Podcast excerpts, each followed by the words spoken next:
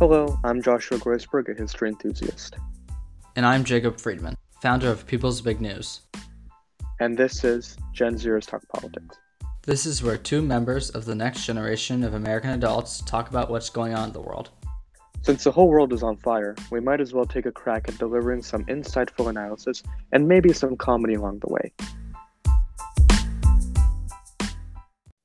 We'd like to welcome Micah Irfan to the show. Micah is an economics undergrad at the University of Houston, writer for the school's Daily Cougar, president of the Houston chapter of New Liberals, and writer of his own Finding Equilibrium newsletter, talking economic policy and a host of other issues. Micah, welcome to the show. Thank you so much. And I, will I'll clarify the finding equilibrium is about economics and a ton of other nerdy topics that very little few people are interested in. But yeah, I've taken a look at it and, you know, I, I'm, I'm hooked. No, yeah, I, I definitely appreciate that. Um, thank you so much. You know, uh, whenever you initially reached out to me, um, you know, I, I've done podcasting. I know we had a bit of a conversation about it. I think podcasting is such an awesome venue to have conversations with people and it takes a lot of work to be consistent in it. So I definitely we get that that podcaster solidarity. I got to help you get some content.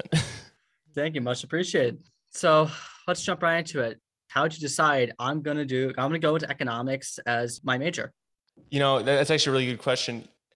You know, for a while I was like, I was trying to choose between my majors. You know, again, everybody does, but I, I was making this these decisions as a junior because I always like to plan things like two years ahead.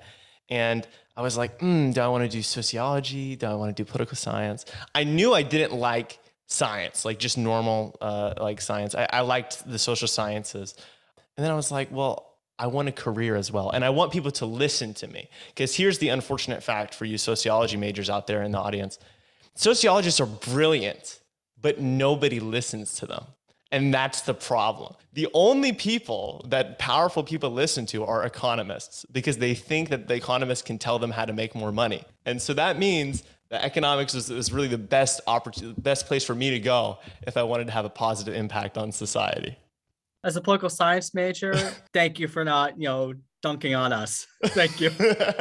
no, see, yeah, political scientists are equally brilliant and have equally amazing ideas and most people never even hear about any of them like voting systems uh, voting like reform and stuff like that it's it's really a tragedy honestly president of houston chapter new liberals you know clearly you have some sort of political stance you know care to tell us you know in detail what what that means i'm a little bit opinionated yeah i, ha- I have some political opinions here and there um, with the New Liberals of Houston, we're basically trying to create a new political ideology, a, a new kind of affiliation for people because it seems like uh, there really isn't very much of a kind of a center left ideology nowadays.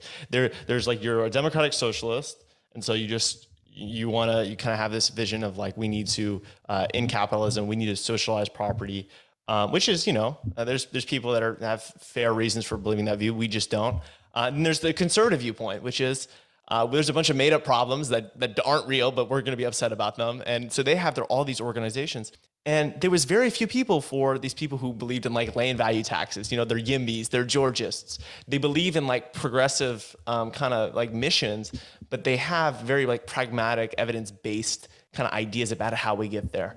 And so new liberalism, new liberals, that's supposed to give them a sort of identity. And our organization and its other chapters around the country um, are supposed to give them a mechanism by which they can actually push for those objectives that, that these people have what does that mean though? Like if i if you were to run for office or something like you post your policies on a web on your you know campaign website what would i see? Like what would the what would the voter like pick up on? Well so we'd have to cut out a lot of the stuff that nobody cares about because there's no point campaigning on it um, unfortunately but uh, I, I, think the main priorities that our chapter right now has is um, we have three uh, three missions um, it's approval voting. We want to promote uh, uh, approval voting um, at the local level um, within Democratic Party primaries, which we might actually be successful in doing. Keep your eyes keep your eyes looking at the news. Maybe one day we'll actually be successful in that mission. Um, we want at the state level and the federal level. Um, we also want to switch from property taxes to land value taxes just because they're so much better. Uh, we want to uh, promote public transportation uh, which is another one of our missions. And, and, and, you know, there's a bonus mission, which is just a general mission. Uh, we want to legalize dense construction. Um, stop stop forcing uh, uh, uh, you know the construction of these massive parking lots, these like crazy wide roads that are just unnecessarily wide. Those are our missions. So I've I've been reading on your website, Mike. Uh, you know, you you've written a lot of interesting things, and something that I guess this connects to you being an economics major is about taxes. You've written a lot about the U.S. tax system, about federal taxes, state taxes, local taxes. In your opinion, what is the biggest flaw with the way Americans currently pay their taxes? That is a really big question. Okay, I'd say that the biggest part of the tax code that is absolutely terrible is the income tax. It's just really just the epitome of a mess. It, there's there's a litany of credits and deductions um, and exemptions that are not only just extremely complicated for Americans to deal with and try to comply with, you know, all, all these complexities, but also they're very regressive. Like they distort people's incentives and they also give benefits to people who are disproportionately wealthy. And it's just like, yeah, it's absolutely terrible. And, and so I think that our priority, a bipartisan priority, should be making the tax code make sense um, and then we can talk about how much we want to tax the rich versus taxing the poor. I mean, I, I think that we should be taxing the rich more, but the first priority should be making sure that the mechanisms that we're using to tax are ones that are actually um, good at doing their job. And and, and uh, it seems like the income tax, along with many other tax measures at the federal level and the state level, um, are just terrible no matter what way you slice it. Let's talk about that. How would you improve the tax code? What would you do about the income tax? Like, what would you replace it with? What would you change? What would you about the you know talk about the land tax? Like what how would you do that? What would it pay for? You know, okay. how can we make it different? How can we connect, you know, tax policy and the other policy priorities we want to we want to fund? No, yeah, I think I think that's you know that's a really good way to, of looking at it actually because um, a lot of times we like to talk about taxes and spending as, as if these are things in isolation. Really, they're totally connected, and you can't really understand any policy unless you look at how it how it impacts people on the tax side and the spending side. Uh, you can have, um, as as many economists, including um, the famous Harvard economist Greg Mankiw, have noted, you can have very progressive taxes and very progressive spending and still leave the poor worse off than if you had flat taxes and the same spending per capita. You give everybody like a check, like a universal basic income so it, it's very important the way you look at that. Um, I think that when we talk about, uh, let's talk about land value taxes first. Land value taxes are amazing because they're not distortionary at all. They're actually they actually promote more efficient usage of land, unlike property taxes, which tax people's total property value. Which means if you build a building, you've added to the property value, which means your tax bill actually goes up, even though last time I checked, we have a housing crisis. So we want people to build buildings, but we tax them for doing so. And we don't want people to use you know, have empty lots, you know, like not use their lots, yet we give them a de facto tax benefit for not building anything. Um, so, so um, taxing land would be a more efficient mechanism by which to raise revenue, and it could raise a lot of revenue. Um, it depends on what numbers you use, but we could at least fully replace property taxes. And the revenue projections I used to write a proposal for Houston, we could also replace the sales tax, the local sales tax, which is 2%, and we'd have still more revenue that we can invest in public transportation infrastructure, in community health centers, and all these other important uh, uh, policy priorities at the local level. In, in turn, I just want to answer one other aspect because it was a very big question. In terms of the income tax, there's a lot we can do here. First thing, we just get away, like we just eliminate 90% of current tax measures like expenditures. Just get rid of the credits, get rid of the deductions, minimize them. Um, uh, the second thing we can do is we can expand the base of the income tax. Right now, the income tax only applies to essentially wages and income you get from being like self-employed. It doesn't apply, importantly, to capital income, the income you get from owning stuff. Um, it also doesn't apply to your her- inheritance. That's kind of dumb, right? And, and we realize that these things should be taxed, so we have separate taxes for them which means uh, we have a capital gains tax, which taxes capital gains at a lower rate than your normal income. Then we have an estate tax. Don't even get me started there. We could just count all income as income. Wow, that's a really that. Why don't we just start there? Um, and and uh, there's other modifications we can do to make sure we iron out um, the, the kind of issues that have been raised. Uh, for instance, many people have raised this issue with taxing capital gains at the same level as income right? They've said this lowers investment. we've known how to fix this problem for approximately 30 years. Um, it's called a consumed income tax. Just treat all savings like we treat an IRA right now, and and we can we can elaborate on that later. Um, but uh, I don't want to bore you. So, so. Oh, this is good. This is this is the meat and potatoes we want to get into. We want people to understand what is actually in a tax code. You know, it's not just filling out the forms. It's actually, you know, understanding at a policy level how this all connects together because people see the spending bills and how the government shuts down, but no one understands that your income tax, what you pay on your on your on your form, what you get in the child tax credit, that's all part of the big machine that keeps running. And so this, is, you know, we want to get into this t- uh, conversation continuing on that topic, you know, you mentioned a lot of these forms of taxes, they do apply to the very wealthy. So currently many progressives are talking about a wealth tax, and that would only apply to the wealthiest of the wealthiest Americans. Proponents say that this would pay for more social programs, while opponents argue that this would discourage investment, like you mentioned, and drive out richer people from the country. So I'm just curious, what do you think of this idea? Is it a good policy, or do you have a better alternative to how we could more effectively tax the wealthiest citizens of our country? Uh, yeah, yeah. So wealth taxes, this is a really interesting topic. There's a couple of general principles in economics that we use to kind of analyze um, taxes, you know, so, so, people can have a basic understanding of, of how we can even kind of judge different tax policies. Uh, one of the general principles is when you tax something, you get less of it usually. Now, with land, that doesn't happen, right? No amount of taxing will get rid of Florida, fortunately or unfortunately. Um, but, but with most things, that's the case. That's why we like externality taxes, right? We tax carbon, the government gets money, and people emit less carbon. Yay, win win, right? Um, so when it comes to wealth taxes, what are you taxing here, right? You're taxing accumulated capital.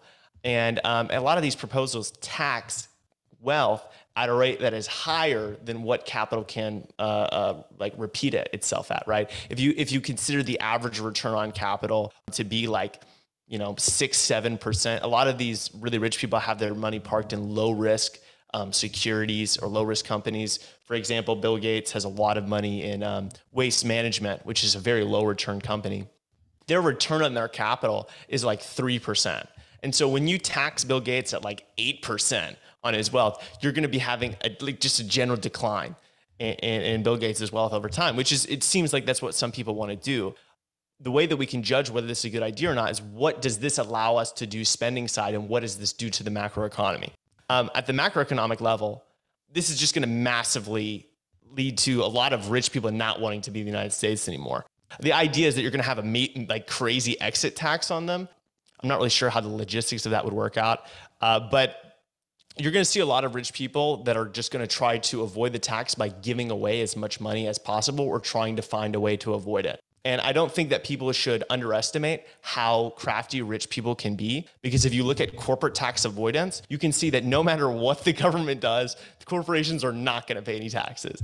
And so even if we assume that the wealth tax would actually fully go onto the rich people and they would somehow not find any single way to get around it, uh, they're going to just donate all their money. That's what they're going to do. And they're going to donate it to Bill Gates will do it to the Bill Gates' foundation and their foundations will do what they want or they'll donate it to political actors. The other issues with with wealth taxation is that usually when you tax something, you're trying to you know create more room for the government to spend, right?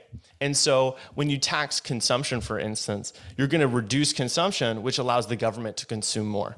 Uh, but the issue with taxing capital the just just you know accumulated capital wealth um, is you're reducing investment. Now we don't really have too much of an issue where we're like, man, hey, the government needs to needs more room for investment. You know, there's no investment to be made. Usually, usually we have an economy that's not going at full capacity, which means that when we tax and, and, and create less investment in the US economy, we're not really allowing the government to do that much more spending than it could do before. So I don't think wealth taxes are generally a good idea unless in the limited case that they're pretty small, like 1%, they're just on very, very rich individuals, and they go to directly funding um, a government program that accumulates capital. And so, what I mean here is if you tax just very rich people, um, like billionaires, you tax them at 1%, so no one's actually net losing every year, right? That money, if that money directly went to buying stocks for the government, like a social wealth fund, that would make more sense because when they're paying the tax, right, the price of stocks are falling dramatically. And so the government will will basically keep investment rates uh, static and take advantage uh, of that loss of investment. If the government taxed wealth and then it took the money and spent it on childcare, right? Like like Elizabeth Warren was proposing, that wouldn't help the government spend any more money on childcare because it's not it's not increasing the supply of childcare. It's not decreasing the demand for childcare. So it, it a lot of these proposals just just don't make very much sense. Wait, but it, it's not necessarily increasing supply or demand for childcare, but wouldn't it be increasing the quality of childcare? Meaning the supply of childcare would be the same, but its its quality would be greatly increased. Well, so when we tax, we're decreasing demand, right? So when we tax consumption, we decrease total demand, and so we redistribute that demand to the government. If we tax wealth, the demand for childcare is not going to be proportionally going down by the amount we tax wealth right? Because this money isn't going towards childcare, it's going towards investment. That means that if the government spends on childcare, the result is just going to be inflation. The tax isn't doing very much to help us in this situation. We could just not tax them and spend money on childcare, just print the money, and you'll have very similar economic effects. Got it. So you're able to speak very fluently about economics. You know, I'm sure not a lot of people uh, our age would be able to speak so fluently about it. But um, what's your advice for Gen Z or you know members of our generation who want to go into economics but don't know exactly where to start? So, I I have the advantage that I've been just extremely passionate about kind of learning about economics for um, a couple years now, and so I'm just a bit of a nerd. I, I just read, you know, like uh, I, uh, one of the one of my iconic moments in my life was my parents were like, "Micah, what are you reading this time?" And it was a 1950 like three paper on the performance of North Korean state enterprises. And at that point, I knew I was like, "I'm to be in academia." So you know, I, I've had the advantage of always being super passionate about reading these types of things. But you know, if if somebody has a passion and they want to go into economics really just keep reading. Uh, a lot of times these papers can seem very inaccessible. And through my newsletter, and I think through a lot of other really great um, resources out there, um, people are trying to make economics more accessible. Uh, but part of it's just brute force. Like, just keep reading it, and you're eventually going to kind of understand what they're talking about. Um, I, I definitely highly suggest, uh, you know, starting to explore some of the really wonderful, great resources that are out there, like um, Core Economics. Core is created by um, uh, basically people who challenge the, the traditional economic theory on a lot of different topics. And so they present traditional economic theory and they also present the alternative theories as well. So people can get a holistic view about how plenty of different really important um, parts of the economic system work. And they're all free. And yeah, go check them out. I, I read a bunch of that stuff and, and that helped me a lot.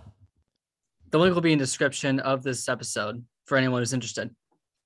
Yeah, I just want to get back to um, your master plan for our uh, for our economy. There's all these problems out there with inflation, unemployment. The pandemic is still going on. Uh, but you said the tax code is still not you know up to date. What would you say is the single biggest problem right now in in in the U.S. economy? And if you only one solution, one prong solution, what would it be? I'll give you multiple answers just because, you know, that's what econ oriented people do. How about it? How about I, it? I'm not an economist yet, you know, hopefully, God willing, one day I will be. But every time you ask like economists, I'm like, I'm going to give you multiple answers based on the, like the assumptions we use. But uh, the reason why I talk about taxes so much is because I feel like it's the one issue where um, we're so far away from doing what like is optimal um, that we could really go in a ton of different directions based on someone's ideology and it would work. And that's why I feel like it's one of those areas where you can have bipartisanship because I, I'm not one of those people who's like, oh my God, you know, like Republicans, they, they're good faith actors. But I think Republicans care about business interests as much as Democrats and they, they don't want to just burn money.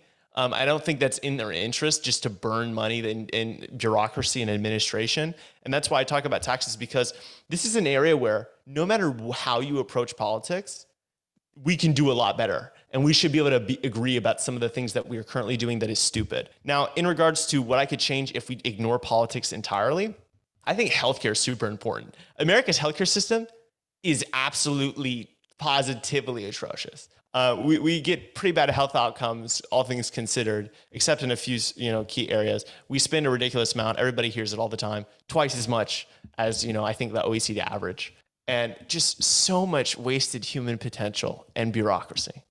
So I, I think I think I would I would kind of zone in on healthcare probably.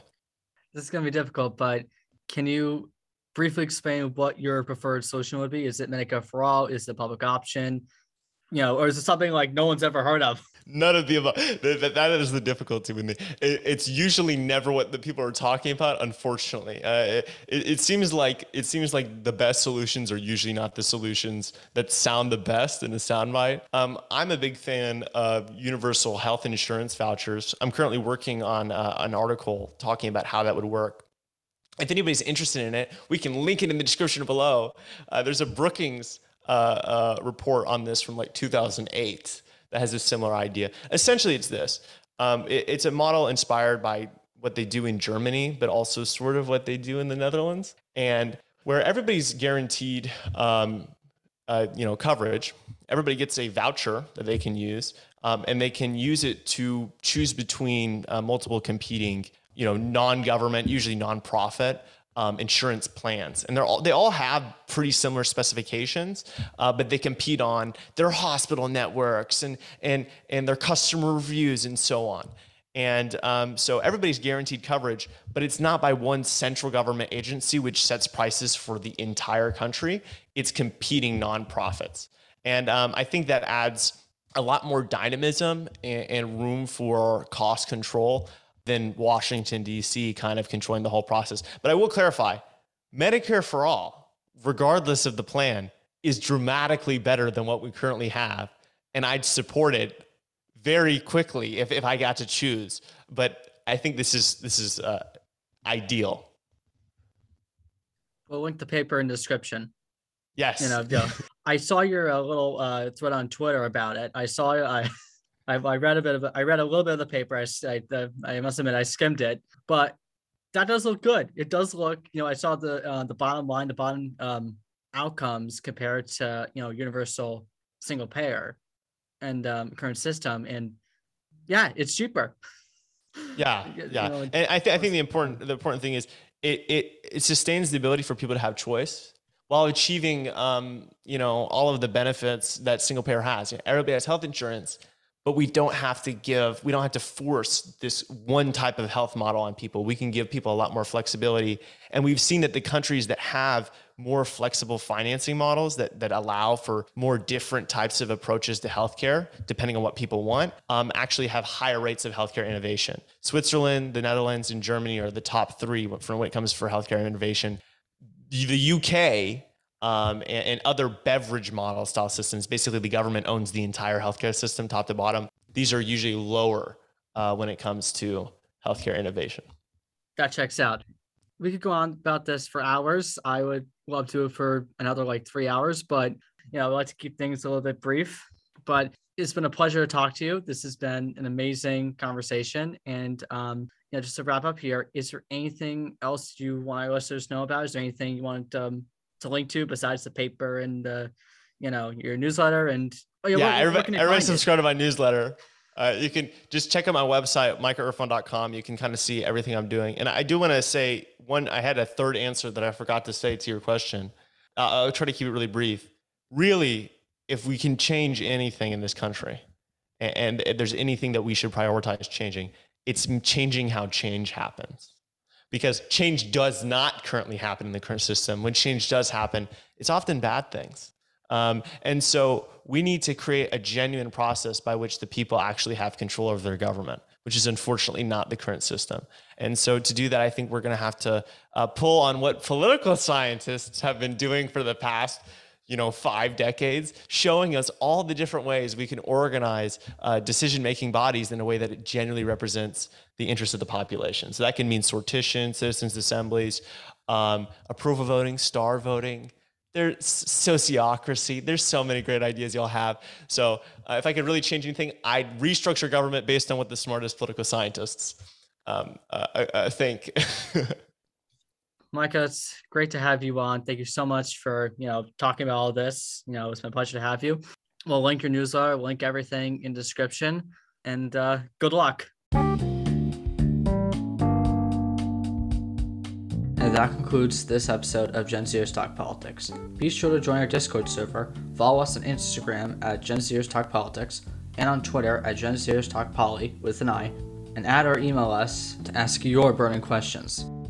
Thanks for joining us, and we hope to see you next time.